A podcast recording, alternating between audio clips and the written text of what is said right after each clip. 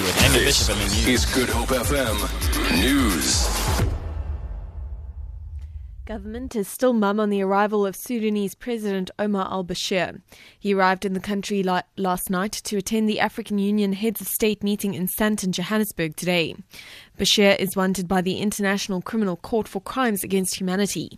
Pretoria is obliged to arrest him as they are signatories to the Rome Statute, a treaty which established the ICC.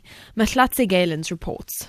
In previous occasions, government has been firm advising al Bashir he would be arrested if he landed in the country. South Africa might be hamstrung by an African Union call on the International Criminal Court to suspend all cases against sitting presidents. The DA and human rights organizations have called for Bashir's arrest.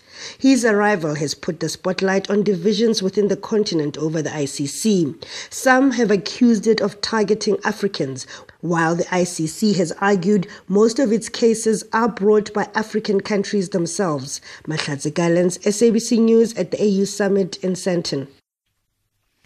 The owner and manager of the Klein Libertas Theatre in Stellenbosch says he's waiting for authorities to assess the damage that yesterday's fire has caused to the theatre.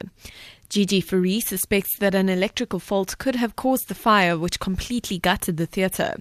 It is one of the country's oldest theatres and has been hosting professional and community productions for more than 50 years.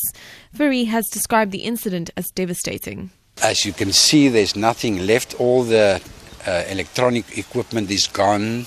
The furniture is gone. There's no stage, there's no curtains, there's no lights, there's nothing. And then I think we as a family who run the theatre will sit around the table and make new plans to start it again because the show must go on. We'd like to carry on as far as possible. The Treasure Karoo Action Group has labelled the regulations for petroleum exploration and production as inadequate and flawed. Government gazetted the regulations under the Mineral and Petroleum Resources Development Act of 2002 earlier this month. The group released a 30 page review of the regulations this week. Group CEO Jonathan Deal says the final draft lacks scientific research. In the first draft of the regulations, they said drilling had to be a thousand meters away from a fresh water source. Now they've reduced it to 500 meters. So it appears to me that the, the regulations have even been weakened. And uh, we are not alone in, in these estimation. A number of South African scientists are also weighing in and calling for the regulations to be suspended and reworked.